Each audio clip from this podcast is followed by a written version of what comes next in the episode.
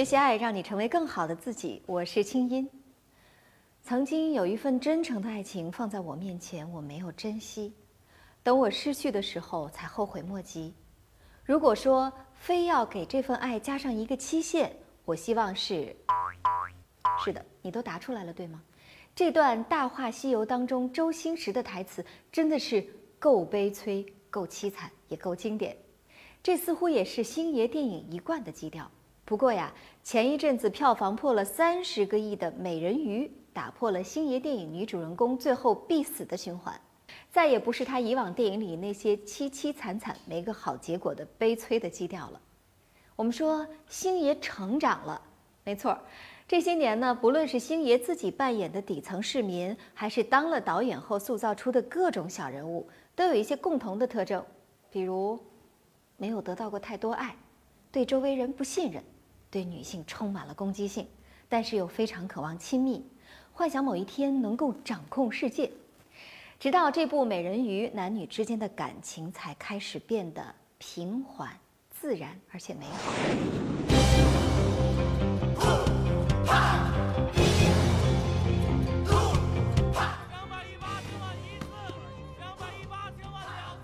白手起家的富豪刘轩用高价拍下了《青鹅湾》，但为了填海造地，他使用恐怖的声呐技术驱逐鱼类。水海里已经没有海豚了，填海工程完全没问题。由于人类对生态的破坏，为了继续生存，人鱼一族只好派出美人鱼珊珊色诱刘轩，并刺杀他。首先，我们先派出我们的美人来勾引目标人物，再派出杀手。把目标人物给杀死，对，就是这么简单。你是我在这个世界上见过的最美丽。没想到珊珊在卧底过程中与刘轩暗生情愫，随着暗杀计划的一次次失败，刘轩也恍然明白是自己破坏了海洋生物的生存环境。于是他关掉声呐，勇敢捍卫人鱼的利益。终于在经历重重磨难之后，和珊珊幸福的生活在一起。所以说呀，如果导演的作品都是本人的半个自传，那么从心理学的角度来说，星爷的内心就像冰山一样，在一部又一部的电影当中开始慢慢融化，开始跟自己和解了。我们说呢？生活当中啊，就有的女人呢，独独会被这种早年很缺爱，但是装着特别高冷范儿的冰山男搞得五迷三道，母性泛滥，企图把自己火山一样的心一把都捧给冰山男，把他给捂热了。这时候呢，女人成了母亲和拯救者，不过他们拯救的其实未必是那个冰山男，有可能啊是自己脆弱的投射。这样的感情呢，不过是两个同病相怜的孩子在玩过家家的游戏罢了。你会被那种从小没有得到爱的个性非常高冷的男性吸引吗？你想好好的去爱童年有创伤的男人，那你知道要分几步走吗？今天为大家请到了著名心理专家武志红，我们来聊聊跟着影视剧学心理。今天咱从周星驰开始说。重要的不是结婚，是有爱的能力；重要的不是跟别人比，是做好你自己。我是主播，我是心理治疗师，我是清音。本期节目，青音姐请来了著名心理专家武志红老师，告诉你如何拯救那个受伤的男人。欢迎大家来到听心访谈的环节。那今天我们来说一说《美人鱼》这部电影哈。吴老师，我想问你一个问题。嗯。如果这部电影的导演不是周星驰，你还会给他打高分吗？哎，会的，我我我还觉得蛮不错的，能打上呃八分吧，至少八分啊。对对，八分。在电影出来之前呢，看到很多公众号就已经开始发周星驰如何经历了这个坎坷的家庭，嗯，然后他的情感经历如何不顺利，嗯，包含他的内心是多么的挣扎啊，是很多人都在说。我们欠周星驰一个票房。如果说从心理学的角度，像周星驰这样一个童年遭受过挫折，或者是内心有过创伤，但是看到《美人鱼》呢，还是一个相对非常的温情和平和的片子，看得出来，其实他的内心已经有在跟自己做和解。呃，像他的《大话西游》和《西游降魔》，女人都没有好下场，啊，是吧？这次呢，《美人鱼》终于有了个很好的、很好的。刘先生，你约我过来是不是很你别动啊！我约你来不是真的要约你，我说说而已的吗？我以为你是真的。哎，好好，给他十万，走啊！我不要钱。啊我打你那棍是你活该啊！你还嫌少是吗？我再给你十万块，你过来再让我打一棍啊！我真的不要钱。什么真的不要钱？你就想要更多啊？衣服都没脱，你凭什么？你有什么特长啊？我特长是做鸡。看出来了？又怎样？要给你颁个奖吗？你以为做鸡很简单啊？有多难啊？先把毛全拔干净。拔谁的毛？你有病啊！当然不是拔我的毛啊。硬拔吗？烧个开水一烫，马上拔光。我一根毛都不让你拔。那你吃下去就一嘴毛啦？还要我自己吃？不拔毛，自己又不吃，那我不做你生意了。太他妈欺人太甚！扔出去！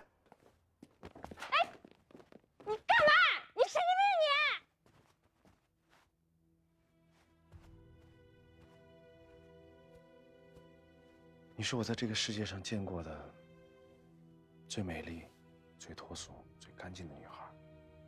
我们去玩好不好？这是雷雨后的彩虹吗？讨厌，说的太浪漫了。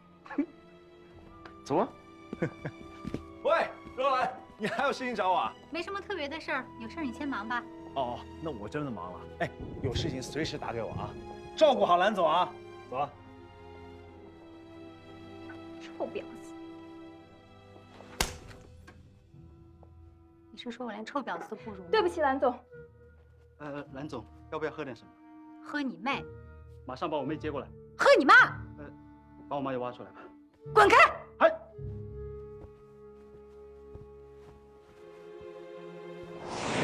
那你觉得，比如说类似于像周星驰这样的人生经历哈，那一个导演他的童年的经历，真的会在他的电影当中有很多的投射吗？比如说拿周星驰来说，我会觉得这是不可避免的。我有这么一句话，就说的比较绝对，就是任何一个创作者，他的代表作都是他的自传。哦，就所以说，你看周星驰的电影，大家都说一个味儿。嗯，是吧？就讲到美人鱼，我在我有一个好朋友，觉得他就是一方面说的有道理，就是周星驰电影那种苦情、那种小人物怎么怎么样那种感觉还在，但是他已经不一样了。嗯，而且我特别想说，为什么周星驰的电影这么受欢迎？嗯，就是，其实就是说，太多的中国人内心可能和周星驰是一样的。嗯，怎么说呢？就电影当中有一有一首歌，就是我特别的孤独，对吧？嗯然后我站在高山之巅，无人能理解。呃，其实我们可以这样来理解：无论你是在高山之巅，你感觉到孤独，还是你在人社会底层，你感觉到孤独，其实那个孤独是一样的。嗯，孤独。对，可能大多数人都觉得自己是孤独的，对大多数人都觉得是不被理解的，对大多数人都觉得自己是小人物。对，我相信可能在六零后、七零后身上比较多，八零后、九零后应该会好得多吧？呃，我其实周星驰电影现在八零后、九零后也蛮受欢迎的。嗯，就是我，那我先说说这个无厘头啊。你现在其实无厘头就是八零后、九零后的什么非主流，各对种各样的是吧？他们就他们就活在这个里头。是，就反而对我们来讲，就是比方说那个我们七零后啊什么的，貌似活得挺正经，但是内在那个无厘头很重，所以这是他那个这么为什么受欢迎？这个心理学理论来讲，这叫做全能自恋。嗯，就是突然之间，就是他在失控的状态之下，他一下变成神，然后周围人完全不能动弹了，完全受到所左右。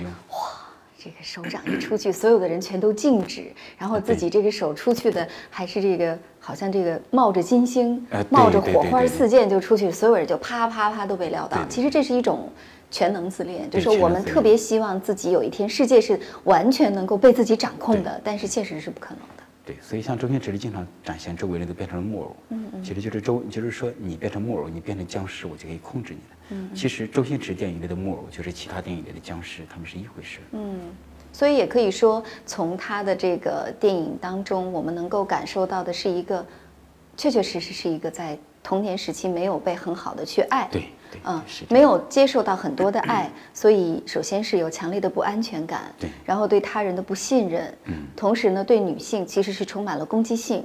这个攻击性和渴望是交织在一起的，对然后与此同时呢，又有一个全能的自恋，总是幻想自己某一天可以可以掌控一切。其实这是小时候婴儿时期才会有的感受。对对对，而且他的周星驰电影，你看这次还稍微好一点，像这个《大话西游》和《西游降魔》，最后都是什么呢？他心爱的女人死掉了，然后男主人公就成成佛成圣了。对，啊，这次我觉得比较好一点的是这个，为什么说的美人鱼好呢？最后两个女人都没死，然后主人公也没死，是吧？最后平静的生活，而且他整个的情感表达很流畅，所以我我确实觉得也许周星驰有些变化了。对，嗯最起码有一个完美的 ending 啊。你是谁？你的目的是什么？我就是个普通人啊，我喜欢你啊，你到底要干嘛？我唱歌给你听好不好？我刘某什么大风大浪没见过？八七年的股债，九七年金融风暴，零二年非典，我都活过来了，我好牛的！今天就凭你跟我斗？目的是多么多么寂寞，目的是多么多么空虚。独自在顶峰中，冷风不断的吹过，我的寂寞谁能明白我？萬世間是否只身最高？或者另有高處比天高？在世間，自有相比此山更高。哈！但愛心找不到比你好。呼無一生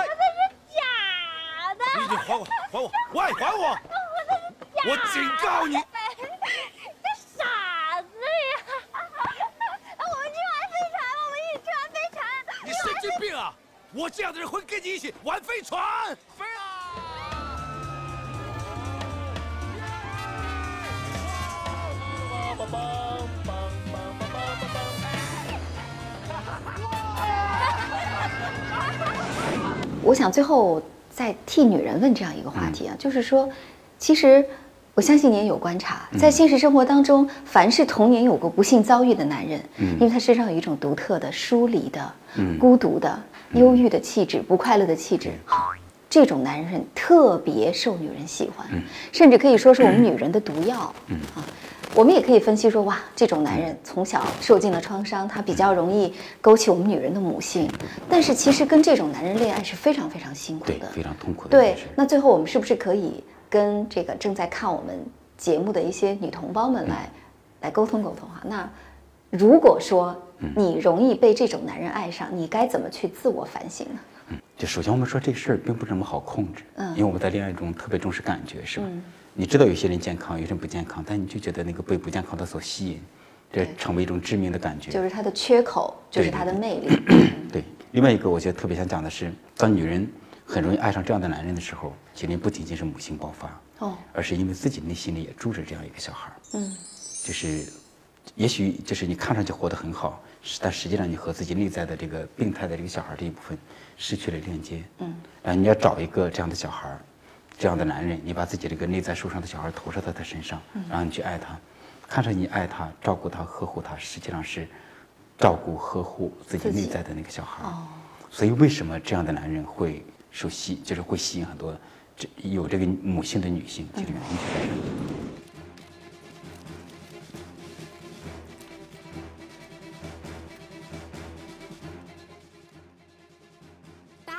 那么，如果你真的爱上了一个像周星驰一样受过伤的男人，你又该怎么办呢？来听听青音姐给你的小锦囊吧。首先啊，你要想清楚两个问题。问题一，你要仔细的想一想，你为什么会爱上他，他为什么会迷恋你，从中进一步确认你们彼此究竟是缘分，还是基于自我投射的吸引。问题二，假若你发现自己要找的就是他，再问自己。我能够挽救这么一个随心所欲的孩子吗？怎么挽救？我自己所能达到的极限是什么？万一有一天我再不能忍受了，该怎么办？他能够轻易放弃我吗？或者反过来，他突然的离开了我，而我却死死的爱恋着他，又该怎么办呢？我送你回家。然后在交往中还要注意下面几点：一，从友情出发，坦率的指出他的问题。像朋友一样真诚坦率地指出他的问题，比如他这样到处沾花惹草，无非是在找寻童年失去的安全和游戏。假如你因害怕失去他而委曲求全的话，你的沉默势必会助长他的任性，你的善良势必会使他的游戏愈演愈烈。到头来，不但你们的关系每况愈下，你自己也会遭到更加严重的伤害。记住，一定要对他讲真话，一定要真实地表达你自己。一定要让他明白你对他情感的厚重和他目前在你心目中的位置。我不放。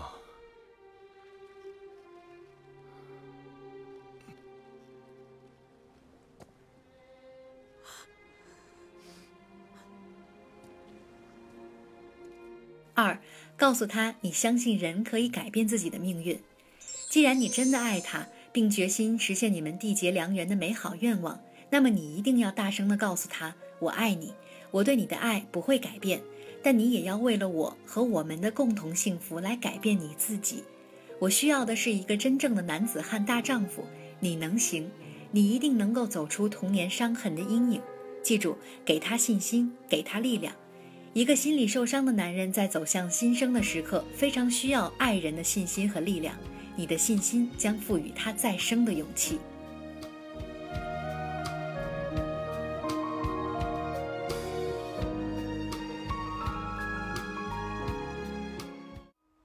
前您设立的奖学金，我是第一个获得者。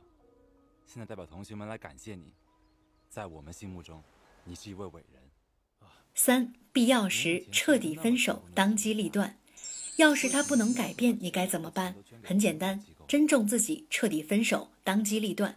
你爱他，但你不能一边遭受着他的伤害，一边爱他。那样的爱注定是一份受伤的爱，是一份不完整的爱。人必然会有自己的脆弱。一个再坚强的女人，也不可能无限的忍耐一个男人的三心二意，所以你也不可能无限的等待着他的改变。关键时刻绝不能姑息他，更不能放纵他。这时你一定要明白，人都有得寸进尺的欲望，只有你不设防，别人才能长驱直入。所以你不能给他分寸的机会，以免他发生进尺的失误，而所有的失误都将构成对你的伤害。同时也不利于帮助他成为一个真正的男人。我也不是单身。Lucy，我在做菜呢。你先来一下。来了来了。Lucy，你好。你好。所以我们现在过的就是普通人的生活啊。我们两个呢，没事就这个做做饭，然后喝喝茶。还有呢？还有去旅游哦，嗨，明白，明白。去一些没去过的地方，风景真的很漂亮的。真漂亮。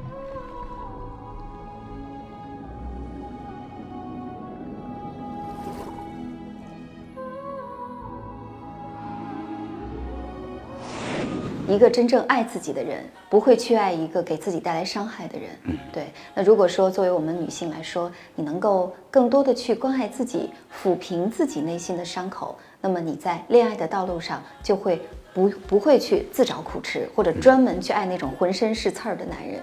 相信你会慢慢的从爱情当中获得疗愈，而不是伤害。我常常想，一个女孩认真努力，不哗众取宠，不走捷径，这个社会是不是给她机会让她赢呢？我相信她可以。坚持美好是一种特立独行。好了，我们今天的节目就是这样。欢迎添加我的公众微信“清音”，赶快找到我们的清音魔法学院，在那里有好多好多能让你变得有趣和有爱的各种各样的兴趣课和心理课，帮你成为更好的自己。与此同时，还可以给我的公众号留言，直接发来语音就可以，我在挑选之后，在节目中为你做解答。我是清音，祝你好心情，我们下次聊。想跟青音姐说说你的心事，就可以现在打开手机的微信，点击右上角加号，在查找公众号中输入“清音”，记得是青草的青，没有三点水，音乐的音，添加就可以啦。搜索微信公众号“清音”，即可收听清音姐送出的晚安心灵语音。听清音节目组全体工作人员祝你好心情。